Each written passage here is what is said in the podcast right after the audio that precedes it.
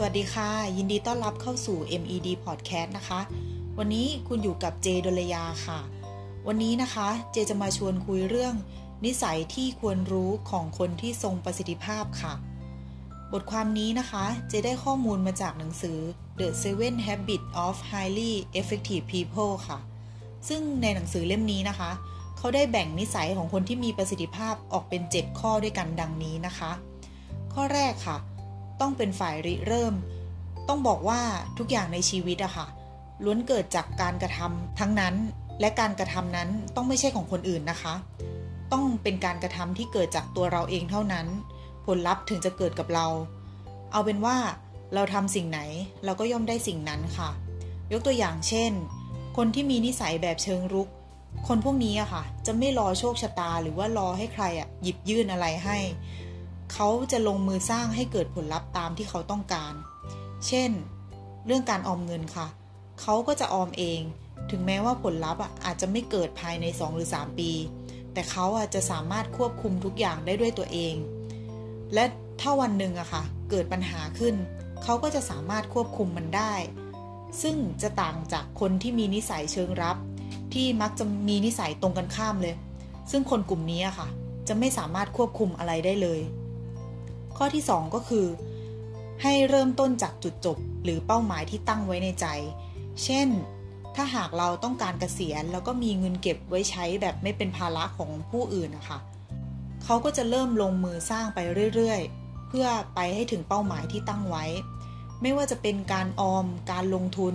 การค้าขายเพื่อหารายได้เพิ่ม เพื่อให้มีเงินเก็บได้เยอะๆสำหรับไว้ใช้ในยามเกษียณตามเป้าหมายที่ตั้งเอาไว้ ข้อที่ 3 ค่ะ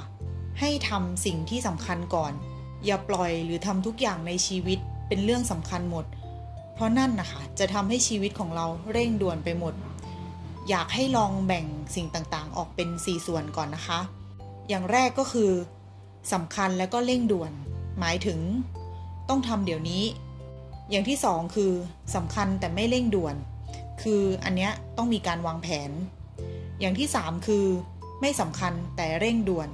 เช่น ถ้ามีสายเรียกเข้าหรือว่าต้องเข้าประชุม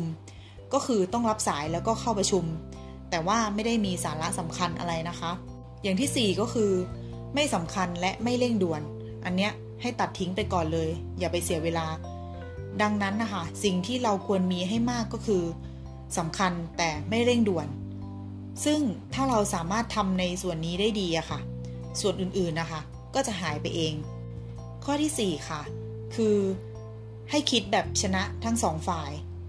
คือสมมุติว่าถ้าเรากำลังเดินไปที่เป้าหมายที่วางไว้อะค่ะ อย่างเช่น เราวางแผนการเงิน เรามีการออมเงินอย่างสม่ำเสมอ แล้วอยู่มาวันหนึ่งอะค่ะ เราเกิดรู้สึกว่าเราอยากออมเงินเพิ่มขึ้น เราจึงทำธุรกิจส่วนตัวเพิ่ม ทีนี้แหละค่ะ สิ่งที่จะทำให้ธุรกิจสำเร็จได้อะมันไม่ใช่เรื่องของเราแค่คนเดียวและมันจะเป็นธุรกิจของเรากับคู่ค้า หมายความว่า หากเราต้องการที่จะเติบโตได้ไวอะ คนที่ร่วมกับเราหรือว่าคนที่สนับสนุนเราอะ เขาก็จะต้องเติบโตไปด้วย แบบที่ว่าถ้าเราขายสินค้าได้ ลูกค้าก็จะได้คุณค่าจากสินค้าและบริการของเรา หรือว่าเมื่อเราเติบโตคู่ค้าของเราอะ ก็จะเติบโตไปด้วย นี่แหละค่ะ คือการคิดแบบชนะทั้งสองฝ่าย ข้อที่ 5 ค่ะ คือการพยายามเข้าใจฝั่งตรงข้าม ยิ่งเราต้องร่วมงานกับคนอื่น หรือว่าทำธุรกิจที่ช่วยแก้ไขปัญหาให้คนอื่นนะคะ เรายิ่งต้องฟัง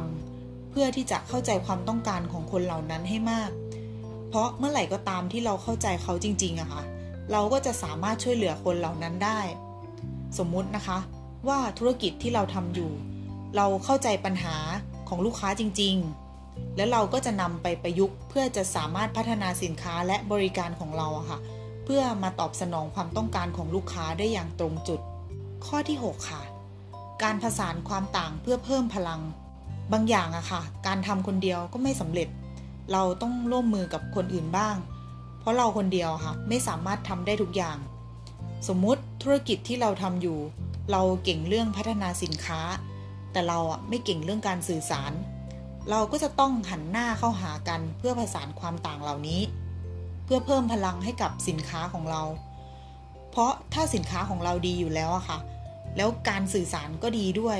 มันก็จะยิ่งทำให้ธุรกิจของเราอะแข็งแรงยิ่งขึ้นนะคะ ข้อที่ 7 ค่ะ ก็คือ หาเวลาฝึกฝนพัฒนาตนเองเพื่อเพิ่มทักษะใหม่ๆ ให้เฉียบคมอยู่เสมอนะคะ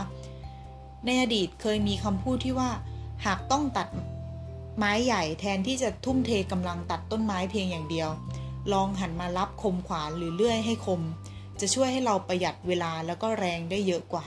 ซึ่งจากข้อมูลที่กล่าวมาทั้งหมดอะค่ะ เจขอสรุปข้อมูลง่าย ๆ ดังนี้นะคะ ข้อแรกเลยก็คือให้เราหยุดโทษนู่นโทษนี่ แล้วก็ลุกขึ้นมาสร้างเป้าหมายด้วยมือของเราเอง ข้อที่ 2 หากต้องการให้ผลลัพธ์เป็นยังไง แค่เราตั้งเป้าหมาย แล้วเราก็เดินไปหาเป้าหมายนั้นนะคะ ข้อที่ 3 ให้ทำสิ่งสำคัญก่อน แล้วก็ตัดสิ่งที่ไม่สำคัญทิ้ง จะได้ไม่ต้องไปเสียเวลาในระหว่างทางค่ะ ข้อ 4 วินวินกันทั้งสองฝ่าย คือเมื่อเราเติบโต คนที่เราคนที่เกี่ยวข้องกับเราอะค่ะ ก็ควรที่จะเติบโตไปด้วย ข้อที่ 5 หากเราอะอยากจะให้คนอื่นเข้าใจเรา เราก็ควรเข้าใจปัญหาของคนอื่นก่อน เพื่อที่เราอะจะสามารถแก้ไขปัญหาได้อย่างแม่นยำแล้วก็ได้รับความไว้วางใจจากคนอื่นด้วย ข้อที่ 6 บางอย่างอะค่ะการทำคนเดียวไม่สำเร็จหรอก เราต้องร่วมมือกับคนอื่นบ้าง ข้อที่ 7 นะคะ หากมีเวลาก็ควรรับคมไว้ให้พร้อม เพราะเมื่อไหร่ก็ตามที่มีโอกาสเข้ามาหาเราอะค่ะ เราจะได้ไม่ต้องเสียเวลาเพื่อไปเริ่มต้นเรียนรู้ใหม่ ก็หวังว่าข้อมูลนี้จะเป็นประโยชน์สำหรับทุกคนนะคะ แล้วพบกันใหม่ EP หน้าค่ะ สวัสดีค่ะ